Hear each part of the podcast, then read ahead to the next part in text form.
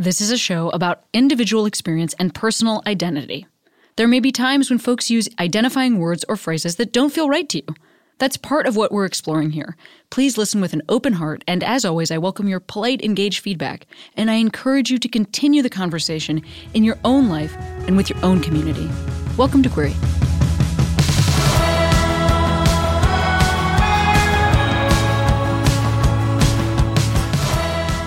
Hey, Queeros! Today, re release of Brandi Carlile's episode. Actually, Brandi Carlile has been on like twice. Why is why am I such good friends with Brandi Carlile? I'm putting out into the universe that we're friends. By universe, I mean specifically to Brandi. I can't wait to see you when you're on tour. So invite me. Um, anyway, hey, you know what else? Speaking of people being on tour, you want to come see me in Los Angeles on May 6th or in Vancouver on May 28th? Great. I want that too. Please come to these shows, CameronEsposito.com slash tour hyphen dates, I think. Why is just go to the website. I also want to thank all my Patreon patrons. You're the coolest. You make this show possible. Why do I love you? For a million reasons. But hey, do you want to support this show and make sure it continues to come into your ear pods, AirPods, earbuds, headphones? Maybe you're not listening with headphones. Your car, Maybe, maybe you're just playing it in the middle of the office. No one's in the office anymore. So you're alone and playing this podcast into the void where you work. Maybe you're just in your backyard and okay, stop.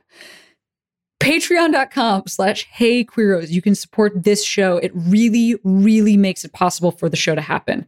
And I want to thank Robin Moxley, Beck, Chantel McClelland, Leslie Goditis, Francine Belbina, Paula Vodowski, Ethan Peterson, Rachel McIntyre, Tanya Josick, Brittany Carlson, Levon Sawake, Stacey M., Kevin Fry, Chloe Vicker, Audrey Rower, Bobby Delmer, Katie Gagliardo, Carrie Boland, Jessica Lustig, Danny Elkhorn, Liesel Jensen, Jennifer Grind, Lisa Dornbush, Fiona, Mara, Bara, Amy A., Catherine Michaels, and my mom, Brenda, who's also a Patreon patron of this show. Goodbye.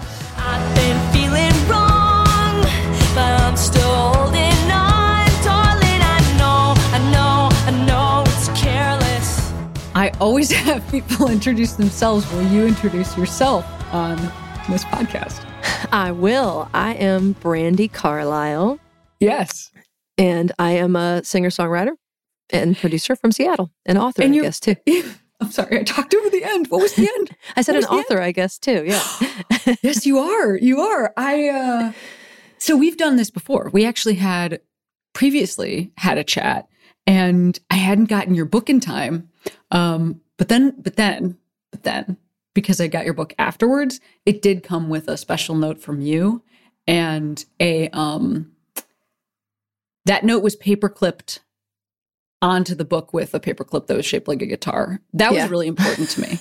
okay, Both good. I'm personal so glad. note. You're the only one the paper clip. You're the only ones ever noticed that detail, and thank you for that. I'm glad we're doing this again because I Me think too. what we learned in that last discussion that we had is how much we have in common. And now it's kind of a whole new world. So I'm really excited about this. Yeah, I think we have a lot in common. And it was really cool reading more about, um, I don't know, just reading more about like, well, okay. I, so I, I said this before we started talking, just to you personally, um, before we started talking for the podcast, that I like I like dog eared a bunch of pages of the book like a big nerd and I underlined and I and I and there's so much stuff that I want to cover. You know what I'm going to start with though? Okay. It's like the, it's like sort of from the end. Um, your voice. I want to start by talking about your voice and how much trouble you have had vocally oh, because okay.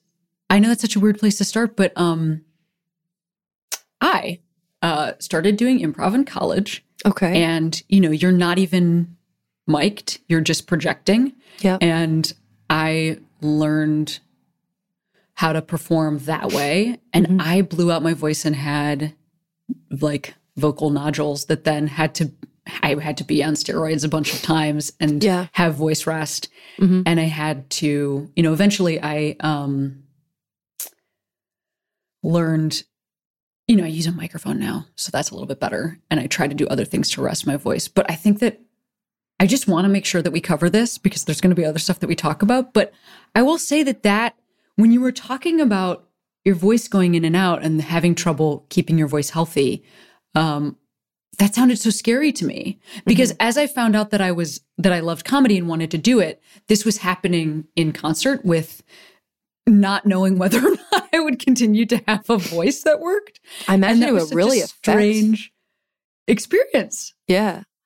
God, I imagine it would really affect what you do like your timing and the way that you're delivering something and that you would really need to kind of control over your sort of volume and and and that that could potentially be a real make or break thing.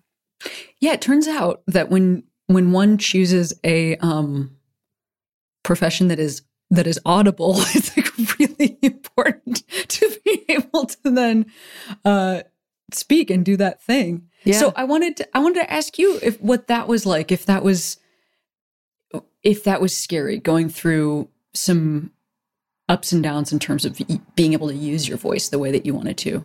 Yeah, it was really scary because it's also just counterintuitive to my personality too. You know, being tough and capable is really, really important to me. And as I get older, I get a little better at that hang up. But, you know, I was the kid that would like hurt myself and then hide it, like no matter how bad it was. So last thing I wanted was for, you know, the part of myself that I that I project my voice to to expose that I was, you know, hurting or not capable.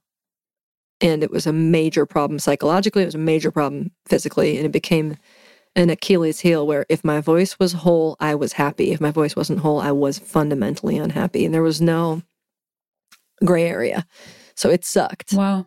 And I felt like I couldn't tell anyone no. I felt like I couldn't let anyone down and I couldn't let anyone see that I was having problems. So I took steroids. Like yeah. we like we do when we have vocal problems, not knowing that that was making it worse and it was messing with my head. And it was also just, you know, a bad life plan. yeah. Well, I mean, I think I was especially impacted. It was especially impactful to read that because that sort of went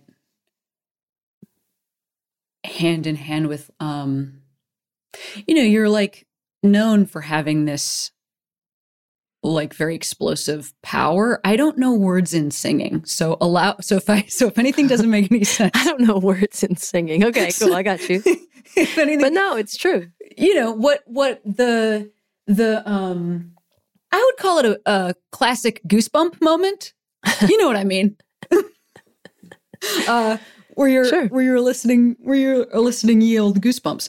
And um so I feel like when I was thinking about that for you especially, I also um sort of perform that way with a big explosive bit of power and I think some of that um is also related to how I feel I am off stage, which is kind right. of small and kind of vulnerable, you know, mm-hmm. like I feel like a I'm like a little guy and uh, on stage i'm very big you mm-hmm. know yeah um do you do you have that feeling at all do you feel different on stage when you're having that explosive power versus in your daily life or do you always feel like that I mean, I think I'm kind of big everywhere as an adult. I just, I'm always like, ah, I like attention. I'm an entertainer and I like, you know, to walk into a room and talk to everybody. And I'm just like, I'm cool with that. But projecting confidence and vocalizing is like so just foundational to like who I am. Um so I could I can understand why you have a, a stage persona or like a, a, way, a sort of a tactic, and then another a whole other way that you that you see yourself. I think it's really fascinating. Um, I have an athletic voice. So, like, my worst nightmare is an audience full of me's, like people sitting out there going, I wonder if she can really hit that note in real life. like, I wonder if this is really possible. Like, okay, we're about to find out in T minus three seconds, you know?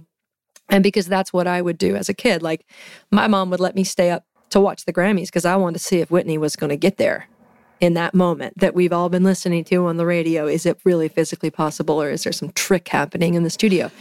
And right. I know that's that there's I don't have an audience full of me's, but that's my worst nightmare and that's what I think is happening. Well, that's really interesting that you'd say that because I don't know. I mean, to me I feel like in some ways we've sort of gotten away from that. Well, there are very successful musical acts that we don't have that expectation of. Yeah. Right. But then there's like you. So, if you're doing like the story or if you're doing the joke, Exactly. you know, Are you- you telling me I'm right? Because that's what I think. Yeah. Okay. No, I just I think it's I think there are plenty of people who don't set them who who don't um I don't know that everybody's like a vocalist, Right. right? Yeah. That's like not the vibe. No. Some people are doing a totally different thing. yeah. Doing a totally different thing. Yeah. yeah. So I would imagine then that it is really wild to I mean you talk about that in the book, but you talk about performing at the Grammys and um having that expectation hmm Of myself, and then thinking everyone else has that expectation of me too. You know, I've definitely had to do some language work and some uh like hypnotherapy and stuff to get out of thinking that. But then I do it every time. Every time I Mhm. create the moment in the story, every time I write the joke, I do a I do a like blue ribbon moment that I know everyone's gonna sit there and watch me do. And I don't know why I keep doing it, but I'll I don't know if if that'll if there'll come an age where I stop doing that when I write my next big song. But like my next song that I'm coming out with has an even worse one than I've ever done before. So Ah. Well, I mean, here's the thing. but though. that's Like, what I so, loved growing up. so you, you- know? You talked about that moment of singing the joke at the Grammys. Um, so with like such detail that I went and watched it a bunch of times. um, just because like I I don't know if I like had just forgotten what that anyway. I went and watched it a bunch of times, and it's pretty great because one thing that happens is that it cuts to Post Malone, and he's like, he's like, yeah, exactly, exactly. We've all just, I've watched it a couple times too. yeah, Uh, he does such a respectful nod, like because you. I think you said in the in the book. I think you said that like lot in for from your vantage point, your experience was that Janelle Monáe stood up and and had your back, and then the room sort of followed Janelle's lead. yeah, Um, so that was very funny in the footage, right? Which is so different than your experience as a performer. It's like one of the one of the main people that it cuts to is Post Malone, but that is very cute in its own way. Yeah. Because, like, again, talk about people that are doing pretty different things to see that validation. How does that feel to you to watch that? Uh, it it's great. I mean, he uh, backstage he gave me like a, a slow nod and like a mid level high five too. so it was like real acceptance there.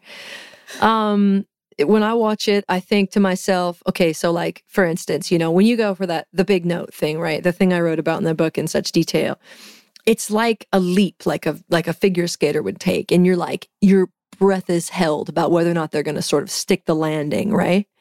And um I remember the moment deciding not to care whether I stuck the landing. And that was like the first time in my life I've ever made that split life flashes before your eyes decision. And when I see the recording of it, I didn't really. It falls apart at the end and it gets screamy and it's not musical and it's just Mm. it's just adrenaline and gratitude. And I'm okay with it. You know. And that's kind of where that's how I feel when I see it. I'm like, you know what? I'm okay that I decided to let go right there instead of stick the landing. Wow. Wow. Yeah, I mean, okay. That's beautiful. like I love that. I love that. I love that acceptance and um and love. And I I also think it's interesting not to make the entire interview about Post Malone, but it is interesting because you know something else that you were talking about a lot in your relationship with men, very different from my relationship with men. Um, How? I will tell you. Okay. So, you know, you sort of talk a lot about your bandmates and a brotherhood relationship and like a sort of mutual respect thing. But then you're the leader. I mean, you even talk about like it's like a band, but the band is called Brandi Carlile, you know, Yeah. and and you're clearly the you're the one everybody knows. Um and you have this you know, long-term kinship with the folks in your band. But then even as you're sort of talking about other guys that you know or have worked with, um, different producers. It, there's like a real, um, like it seems like brotherhood is something that you experience with men. Mm-hmm. And I don't really have that experience. Oh, Yeah. Um I find that you know, and it could be like the types of guys that do my job yeah. That's what I think. versus the types of guys that do your job, but like I think there was a lot of time when I was younger and I was trying to succeed in comedy where I felt like I had to sort of pretend that I had a brotherly relationship with a lot of men that I worked with. Mm. um, because it felt like that would help me get ahead. Like I didn't want to, um, I didn't totally feel accepted. Not totally. I did not feel accepted, but I thought if I fake that I do, right. that will be better than saying that I don't. Then Mhm. I would say, you know, over time I started saying that I that I didn't. But one thing I didn't ever do was um lean into community with women. This has been like a very new practice of mine. Oh, wow. Have Okay. a group of women that I've met like for lunch on just Zoom Mhm. um, twice a week for the whole pandemic. And they're like really awesome, cool, badass, successful women. And only in going regularly to this group have I realized that like I'm really afraid of women. I men, I know I love what that you're do. admitting that. Yeah. Like men, I know what to do, which is sort of pretend that things are fine, not really tell them the truth, and then like leave the situation. but with women, That's not entirely healthy, but you know. Uh, Randy, it's no, I would say it's not healthy at all. But um, but uh, well, okay, all right. Hang on a second. I'll pause there for a minute. I mean, how did how? Do, do you want to tell me how to do it then? How do how I does one because far, form lasting relationships with men? I don't you know to do you that. touched on it, and I think that's that's what I think you touched on it. And I think you're correct. I think if it, you, for one thing, what you do so well, by the way, um, is kind of a solitary pursuit. You know, you don't need a band, and you don't need a crew, and you there's things about you that aren't so, or, or about what you do that aren't. And there are some maybe some things about the upper echelons of your industry or about the administrative part of your industry that I don't understand, and you feel free to enlighten me. But in in my industry, if I were say a sportscaster, I don't think I would have a, a brotherhood relationship with the men that do that do what I do. But there are no cool musicians. We were all beat up on emotionally. We were all picked on. We are all weird. That's why we ever played an instrument. Usually we were by ourselves a lot. You don't the time it takes to get good at something like that. And nobody when you're in school, if you're a man, thinks it's cool that you're like playing an acoustic guitar and singing.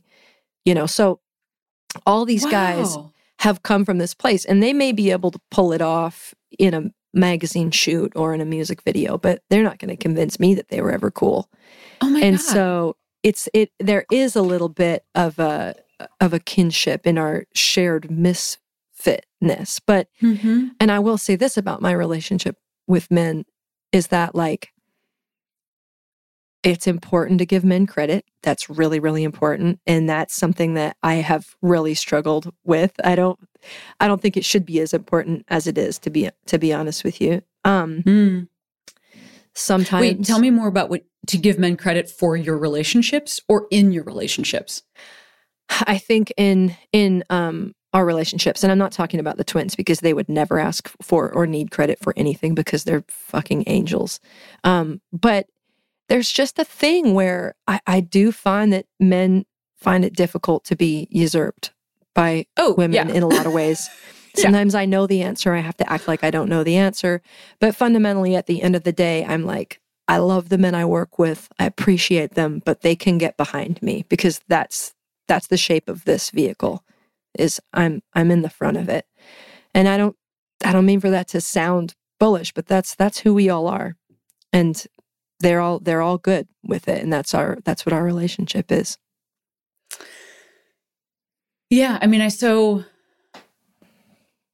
I so understand what you're talking. I mean, I have a dude manager, and um, I know he really believes in me, and and we have a great relationship. So it's not that I don't, and that's positioned the way you're talking about. You know, his job is to be like is to back me up. Yeah, I think I think that um, when I was reading about your relationship with the twins specifically, I was just thinking like, oh my god, like, like I can't believe that she has this in her life. Like I just I can't. It's cool.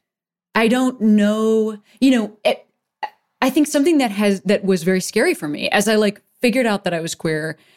I also think for a long time I sort of like kept men around who um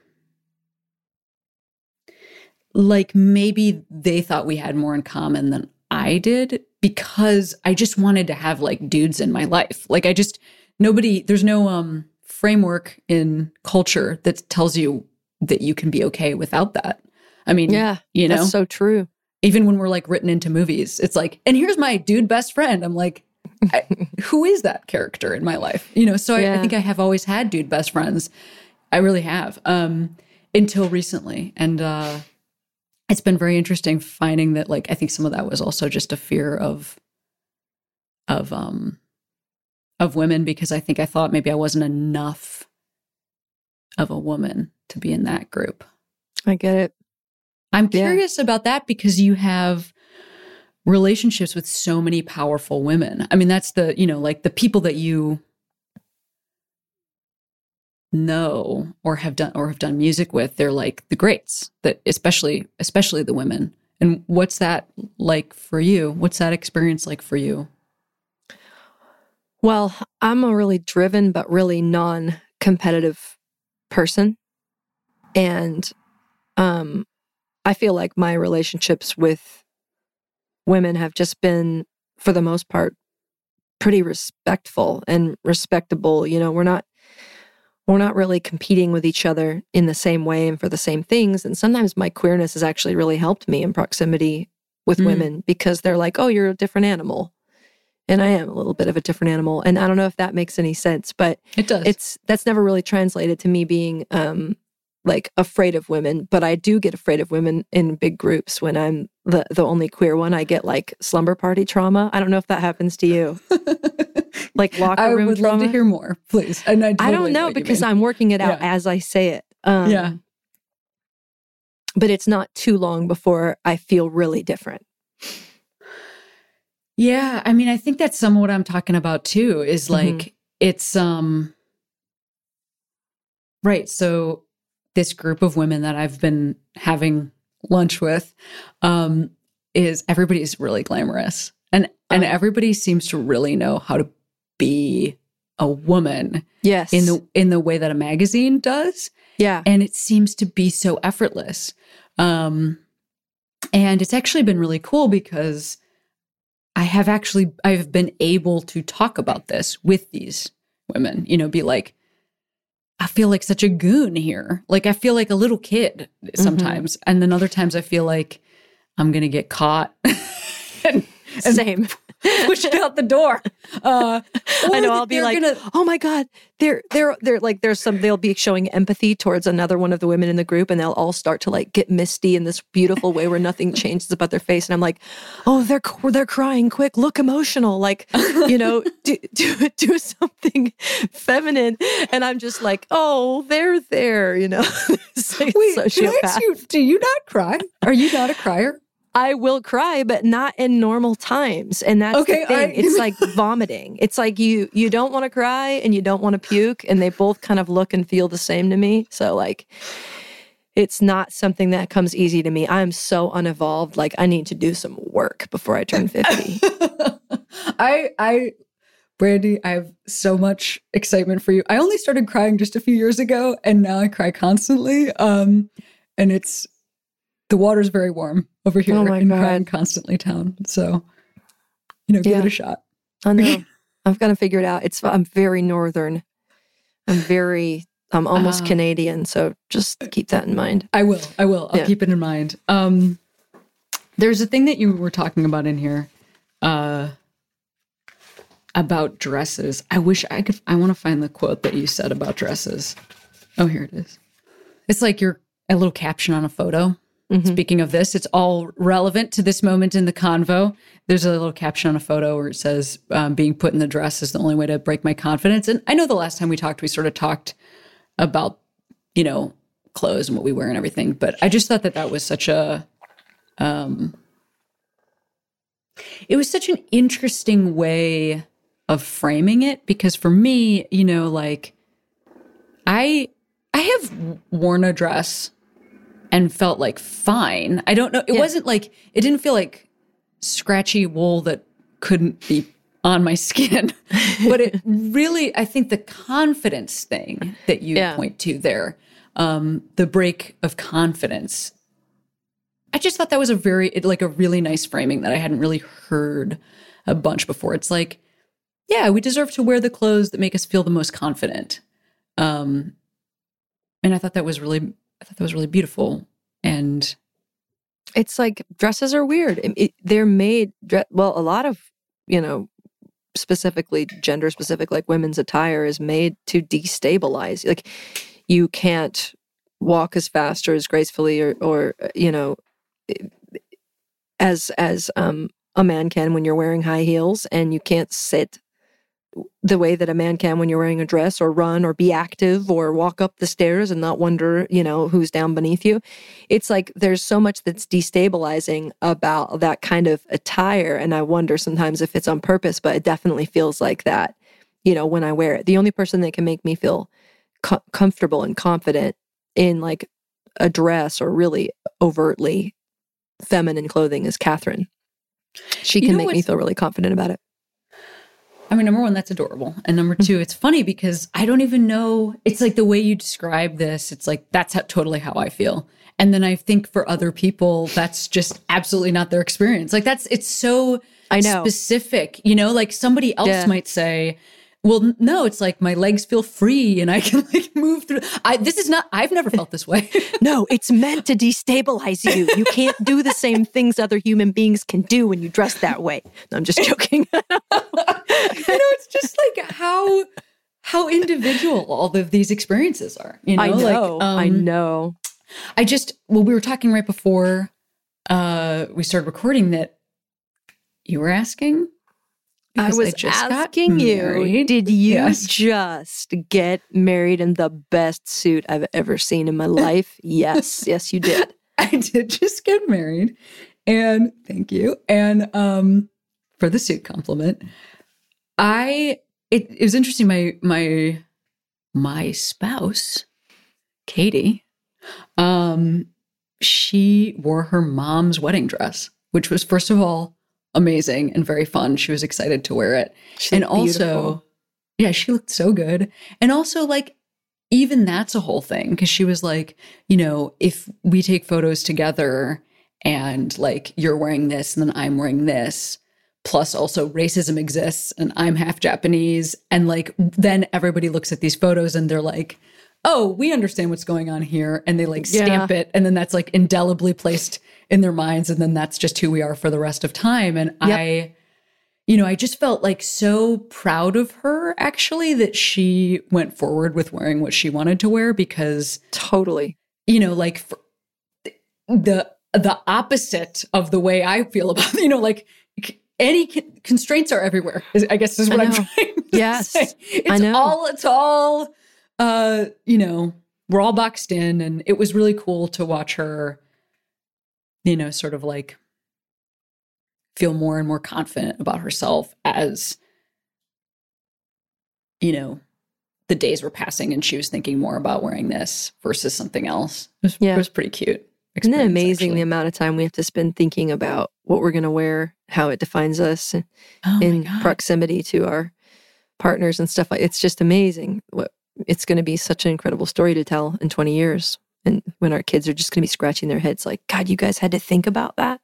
But no we do. We Oh think we God, all think yeah. about this. I just and and you know for the record you guys looked rad. I'm just going to say rad. I'm not even going to use all the other stuff. I'm going to use my own queer word. You guys were Yeah. rad. Yeah it was i thought we looked cool too but yeah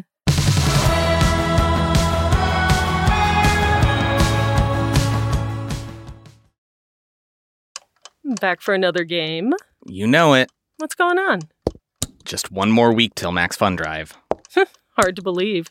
It's been a heck of a year since the last one. We're now a worker owned co op. We raised $50,000 for charity last year. And we've added a bunch of awesome new shows. But do you think we're ready to do it again?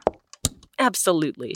Lovely new gifts are lined up. The episodes will be amazing, and wait till everyone hears the bonus content. Yeah, plus they know to go to MaximumFun.org slash newsletter, so they're getting all the news. Oh, like that meetup day is on Thursday, March 21st. Then what's bothering you? Me? Oh, nothing. We're all set for Max Fun Drive to start on Monday, March 18th. I just didn't want you to see this coming. Check. What? Hang on.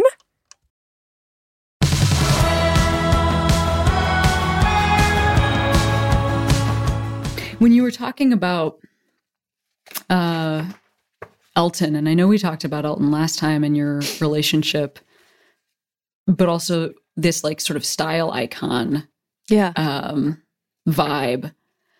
I cannot find the page right now where you were mentioning it, but I was realizing that, like, you know, again, in terms of positioning, like overall positioning, I actually really identify with like a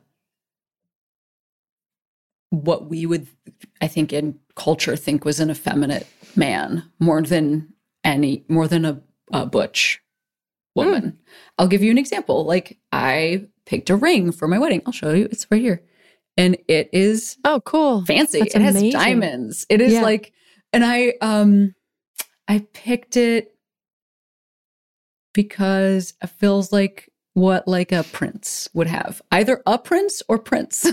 and to me, that felt like the right um expression. And I didn't know, you know, I just didn't know. I don't think we got to this the last time, but I just didn't know thinking about you um wearing the honky cat suit, which was Mhm. white and like a very flamboyant Yeah.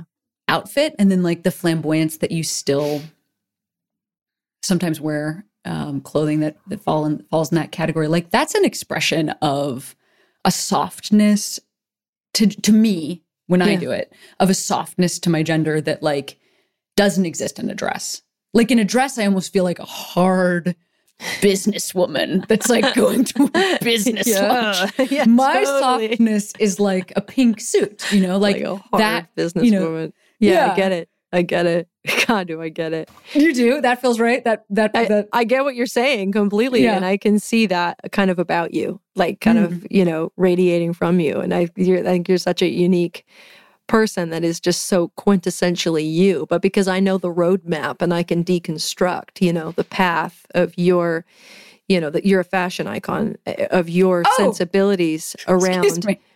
Yeah, I mean, w- listen, when you can have a, a um a black and white, you know, silhouette of someone hand drawn and like Elvis Presley or like you, and you know who that person is, they're a fashion icon.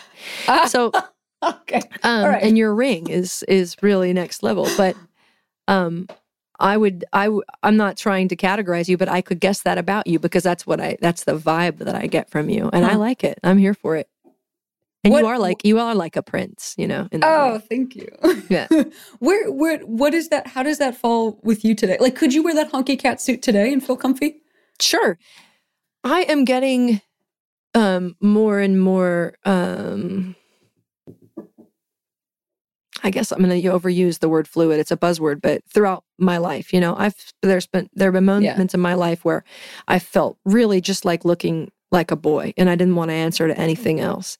And then there are moments in my life where I needed to really embrace like extreme femininity. And I still don't know why I've gone through these stages and phases, but I look I look back on them and I feel really really proud and content with each one of them. It's one of these places where I have this kind of weird amount of security and I don't know why. Um but I'm comfortable with that neutrality and how it's changed. As I get older, where I think I see myself a little bit now is um, I'm such like a mom person that I've I'm kind of starting to become like my grandmother, who's similar to Elton, incidentally, in that like my grandmother was just we we said little guy and big. She was just big. She just had like a presence, you know, and she wasn't oh, really very feminine, but she loved purple and she liked her long earrings and she liked a certain amount of flamboyance. But it wasn't it wasn't like gay man flamboyance either. It was like, I don't know, old lady flamboyance or something. Oh like my god. that is starting to sort of like settle into my soul. Oh It's like my I God. may not get out of my gardening pants, but I also may wear a really blingy necklace today, kind of thing. It's like I'll tell you what sums it up is how we're doing rings right now. Okay, so yeah. Here is my where's the camera? Here's my wedding ring. It's just a Uh-huh. platinum Yep. Me and Catherine Yep. have matching ones because we've been pretty anti jewelry for a lot of our lives. But I just turned 40. And Elton, who I always wondered if I was like glamorous enough to be Elton's friend. I'll be really honest with you. I have idolized him since I was such a little child, but I always thought, I don't know if Elton has like a lot of like frumpy, awkward lesbian friends. And I'm not sure that like, you know, he would really embrace that. And when he switched from phone calls to FaceTime, he started FaceTiming me a while ago and I wouldn't answer unless I had like makeup on. And I'm like, Oh why am I doing this? Of you know? course. until he read the book. And then I was like, it's just time, you know, to for me to to be myself, to like my hero, you know. So my birthday rolls around last week and he buys me this ring. And I don't know if you can see it, but it's it's Oh, a yeah. square. And it's got diamonds too, but it's there's like a um a matte-ness to it Wow. and and he gave it to me and and it was like i've never felt so seen by someone so significant in my life he's like yeah you know it's not the kind of ring i would normally buy someone he's like but you're different so it's square and i was just like whatever i am he gets it so i feel like um i feel really sort of seen by that i love my square ring and now i wear it behind my it's my only I jewelry I love that. That's life. beautiful. I wear it behind my wedding ring so it doesn't fly off of my gay hands. I love this so much. Um, Yeah. Hap- your birthday was last week. Yeah. I turned 40. I'm gonna be 40 in October. Oh, do it. Do the 40 thing. Are you feeling all contemplative like me? Absolutely. Yeah. Cool. I mean, I think for me, it's it's interesting. We're I'm one thing that's on my mind a ton is kids. Um, Mhm. because I'm, you know, I'm married and listeners to this podcast know this, so it's not like I married somebody who's like um whose bod might not be the best place for a child to grow. And Oh. I always thought, like Katie just deals with some chronic health stuff. And Okay. she's a boss. She's got an awesome job. All of her shit's in line. She's everything's taken care of. And I always thought that there was going to be like some like magical person that like flew into my life Mhm. and that like kids were sort of sorted out. Um, right. and I know for you, kids happened like, but like, you know, what I would think of in the entertainment industry is like pretty early almost, you know, because like, oh, when, when did you have your first, when, how old were you? 33. I still think like many people that I know, many, many women that I know that are like, say if they want to be actors or whatever, they're like trying to get to a certain place of Sure. status before their bod can go through that thing. And I and I know that um it might not be different if you're if you're like the parent that isn't going to carry versus the parent that's going to carry. Sure. But I always thought I would be the parent that wouldn't carry, and Mhm. I'm wondering if I might be the parent that's going to carry. Um, Ooh, this is such a good conversation. that is so that I bring all of this up because that is mashing up against my 40th birthday, you know, Yeah. in that like this is no longer like a theoretical question for Mhm. like for like joking around times and dinners with friends. This is like this is like the real shit, you know, like you got to you got to get on this. Right. Um and you seem to be somebody who's you know just been able to sort of integrate a bunch of different things live the life that you want with a family and have the career that you want. Um how much did you freak out before making this choice? To have kids, yeah. Like, like in when? When you chose to do Uh, it? well, you know, the process of starting to actually go and find out like about viability and all those kinds of things gets it started for me anyway. And then throughout the entire process and a couple of years after even it was a total intense freak out and like i totally and completely blame you know our society for not giving us any kind of responsible representation or imaging in pop culture tv music et cetera et cetera to help us normalize what this would look like or feel like if if you know having kids fell outside of our acceptable norms that we, you know, have adopted, whether we want to admit that we have or not. It's big and it gets you every step of the way when you do not think it will.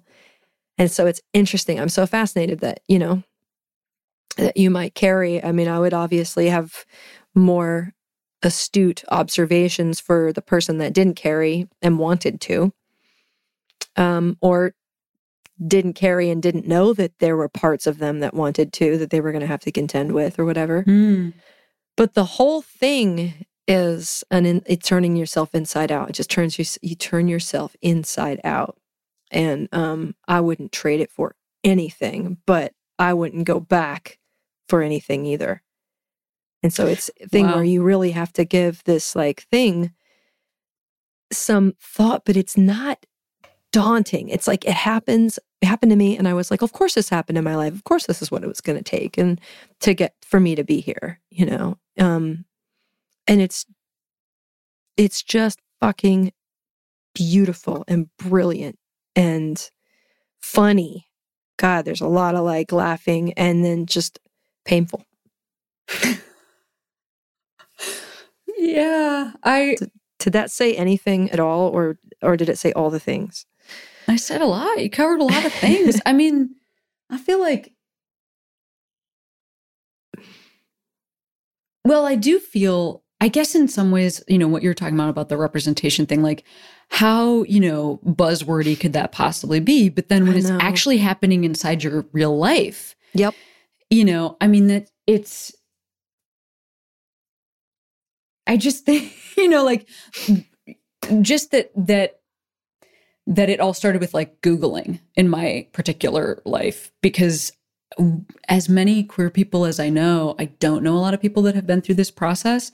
Yeah, me Like either. I know some I know a lot of blended families. I Mhm. don't know people that were like there's not there's not there's no sperm in this there's no sperm in this family Yeah. good luck you know i don't Yeah. that's i don't i don't have a ton of those people in my life Uh-huh. some but not a ton and so you know it's it starts with like yeah random googles which is like a very funny thing to be like how how is this how i'm starting this process you know so starting with random googles like how does one what are the things what are the steps what are the what's near me you know and then um going to I like went to a gynecologist and got, you know, all of the like tests for Oh, cool. You started that.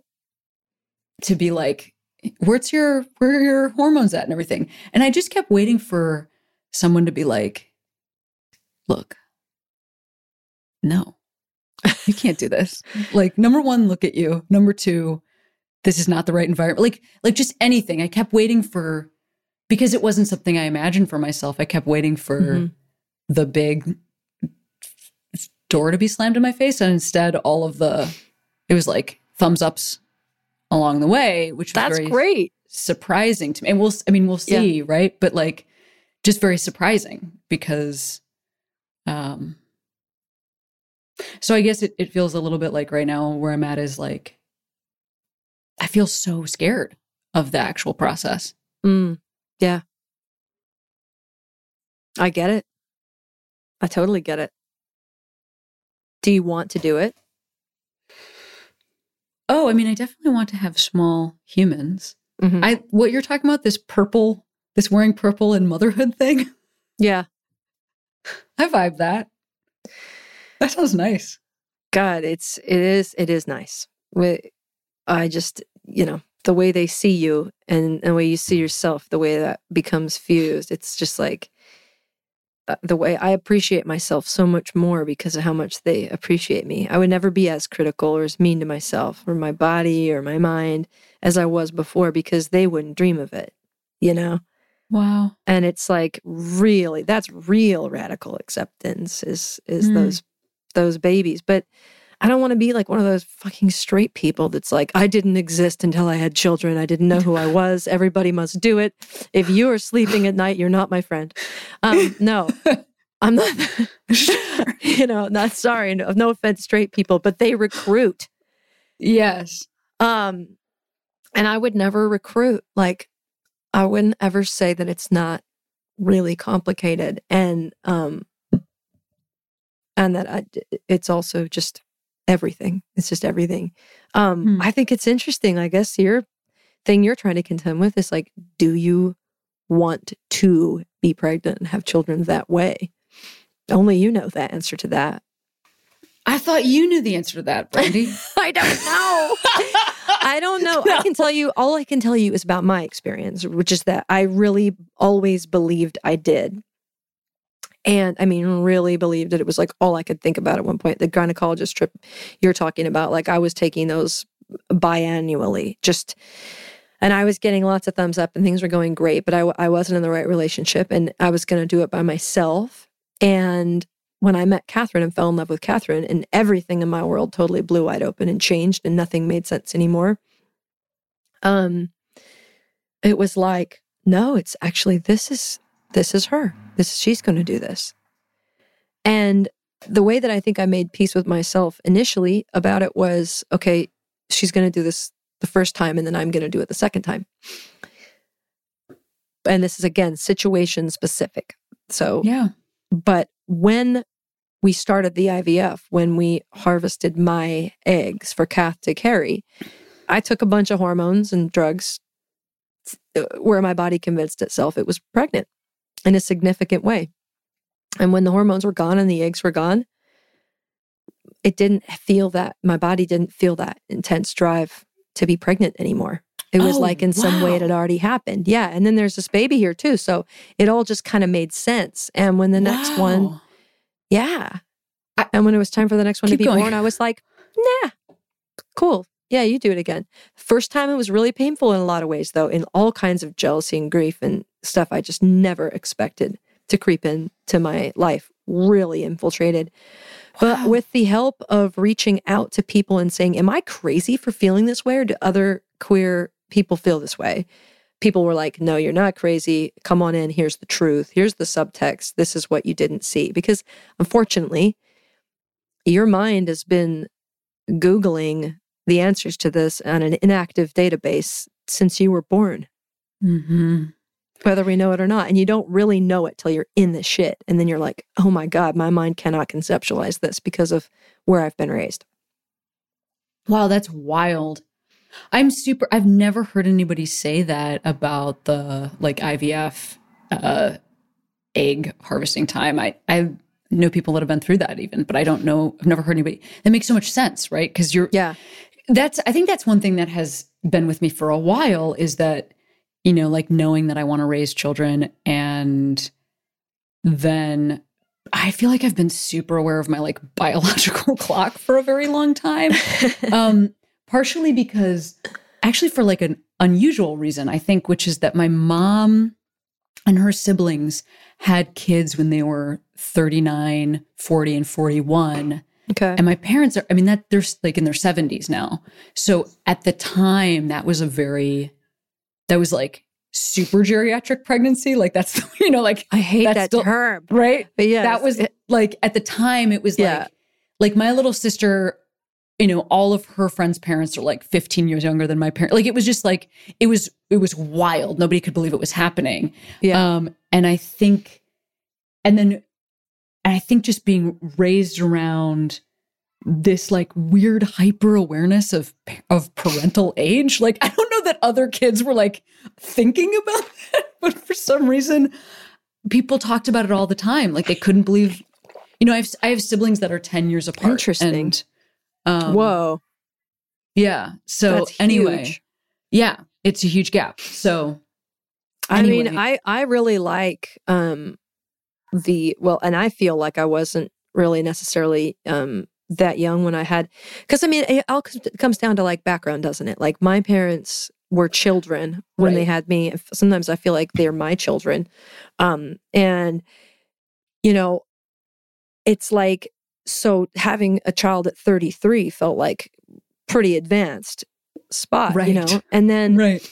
but honestly, it's like at 40, I think it would have even been better because it's like there's just no, there's no like mining the past for satisfaction. There's no regret. There's like nothing I didn't get to do. There's nothing I resent them for preventing me from getting to do or see or, or, you know, and it's like, not that you would, but I just feel really resolved and, and happy about like, well, this is, this is what this part of my life is for now is this. Oh, I totally and so I you mean. love, yeah, I love that you guys are thinking about it right now. And I think probably 40 is better than 30, honestly. I hate the term geriatric pregnancy. Don't let that scare you. It's so it's so serious. Yeah. I know. I know. Well, that's that's that's funny. I think that that is that has sort of ended up being true. Is that I'm at this place in my life where, like, you know, I already moved to. I already moved out of the center of the city during the mm-hmm. pandemic. I already like have a dog. I already like have a I mean it's like I'm already I'm already here. I already I like really did like rock star version of life, like really did it. Yeah. Um, and it's funny when it's funny that anything can become boring. Like like something that people are like, how what an exciting thing, but it's just like, no, anything can become boring if you do it enough times, you know, like Yeah. and so for me it does feel like the exciting thing on my horizon is like yeah, getting to do this thing that I never thought I'd be able to do. Yeah, I'm want to excited for you too. And any if you decide to go through with the process, you guys, and you want to talk it over with another, you know, queer couple that's your age and went through a unique um, experience, you can call us anytime. And Yes. specifically, if you want to talk about the body stuff, call Kath. You'll probably have a lot a lot in common about it. Actually, Oh my god, yes. Taking you up on this. Yes. yeah, do really do. Yes. That's that's what we have to do for each other because you know Yeah. the world has not done that for us. No, it's true. So, can I? I want to ask one more question about this because we're almost at the end of our time. So, do you feel like that that has changed over the life of your kids? Like, do you feel like the not having their no like road ahead of you is that less now, or is that still the same? You know, like beyond having the kids, raising the kids, do you still feel like that as queer people we don't have a, a path? Um, good question. I haven't thought about that because now I actually do feel like I have a, a peer community, even the ones that, that aren't queer. I do feel like heterosexual people can't fathom the process of gestation and conceiving and childbirth. And then even that first couple of years with all the complications, hormones and breastfeeding and roles being established that you don't necessarily want established or, you know, whatever the case, that's not something that, that, um, heterosexual people can relate to. And in those times, you feel really alone. Um, but now, you know, kids choose their favorite parents not based on gender, but other things, and it comes and goes. The changes, like my the youngest has been in a mommy, I'm mama, and the youngest has been in a mommy phase for like six months. It's been driving me crazy. And this morning, she wakes up and she goes, "Mama, can I have the snuggle spot with you this morning?" And I was like, "Yes, I'm getting her back." um, but it's so now I can really relate to my straight friends that have kids and stuff like that. And I feel way less isolated. So raising kids um, at this point is for me really just a humorous and relaxing, but still daunting process. Wow, Brandi, that is that is so interesting. Um yeah, and it makes a lot of sense to me. I can't tell you how happy I am that we were able to talk again. Me And, too. um, I feel like it should be a regular thing at this point. now we just get to decide to be friends. We don't have to Yeah, do it on okay. a podcast. We can but just I'm be. serious. Like I'm going to hold you to it. No, I'm interested. I'm interested. I'm in. I'm in. Don't, Good. don't, don't worry. I'm in. I'm sorry. I can Um, come on a little strong. I'm a, bit- a big No. I'm. I'm. What I'm. That that giggle was excitement. okay. Good. Uh, yeah. I'm I'm just I've I just feel like it also was really cool. This is you know, you don't get a chance to usually to say this kind of thing to somebody, but because I because we talked before and like I got to put it out in the world, you know, it's so cool to hear um just how much you've meant to people and how like the responses were so strong and awesome. And I mean, of course, I already knew that, but like, you know, you don't usually get like somebody else's fan mail. just as a person, we don't get the chance to see that, and it was really cool. Oh, you got my fan. People were reaching out to you about our Well, just like stuff? you know, you get messages and stuff. Like we're really excited about this one, and and just really good to to hear from this person. And I think it. I just you know I was like driving. Where was it? Katie and I were driving somewhere. it was like when I knew we were going to talk again. We were driving somewhere. I think we were driving to Malibu. So that's far from where we live. It's a long Mhm. trip.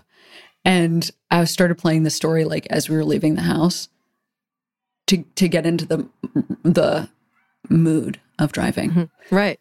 And uh it's like I like at least an hour drive. And then the the song would end. And she'd be like, "What do you want next?" And I'd be like, "I think I want the story again." really? Oh That's yeah, we listened to it. We listened to it like uh you you came with us the whole I think you came with us the whole trip there and the Oh whole man, I want to be your road trip girl. Yeah, yeah, it was Yeah. beautiful. It was such a it was just so fun. So it's lovely to speak with you. I had you. you. shout out a Queero last time, which was Sure. Elton. But Mhm. I mean, this is a you know, we do it every episode. So do you want to do another one? Yeah. Does the person have to be queer? They should be like an icon. It's whoever made you feel like you can be who you are today. They don't have to be queer. Yeah. Cool. So, Brandi, you want to shout out a queero? I do want to shout out a queer. I want to shout out Dolly Parton. Yes. That's Sure. that's always been uh, one of my main angels or devils on my shoulder. You can decide which one, but she made me feel like I could be myself from a very very young age. Oh, you know, there's a moment in the book where you're also talking about coat of many colors. I just the the yeah, I mean, first of all, well, number one, she also did end COVID nineteen, which is Oh, yeah. unusual, Right? She saved the world. which is an unusual task for anybody, um, but Yeah. certainly for a legendary singer songwriter. I But mean, I to be honest, think- I feel like we should have called that. Like, Like- we could have seen that coming. Who who will it be? It will be Dolly. Yeah. Actually, you know what? It does make sense because she's so understated too with like the Mhm. work that she does and how she's changed the world. She's like, I mean, I don't know her at all, but I just, this is from afar. This is from afar. I mean, just like so much respect on that person. She's really important to queer kids of faith too. Really important. Her Oh, yeah. Her faith scope is right right in line with with yours. and you've gotten to sing with her. And I mean, is that one of those times? How do you, how does one, how does one feel going into a situation of singing with Dolly? Well, I shit you not, Dolly is 75 years old and if you sing with Dolly, you have a crush, major crush on her. Absolutely. 100%. It's like I'm I I'm like singing with Dolly and I'm like, am I really do I really want to kiss her right now? Yes, yes I do. I have no shame about that. No, I mean she's yeah, she's bringing all of it all the time. Yep. She's at a hundred. She's all the things. a hundred out of a hundred. Yeah. Well, Brandi, thanks for your time today. Thank you for yours.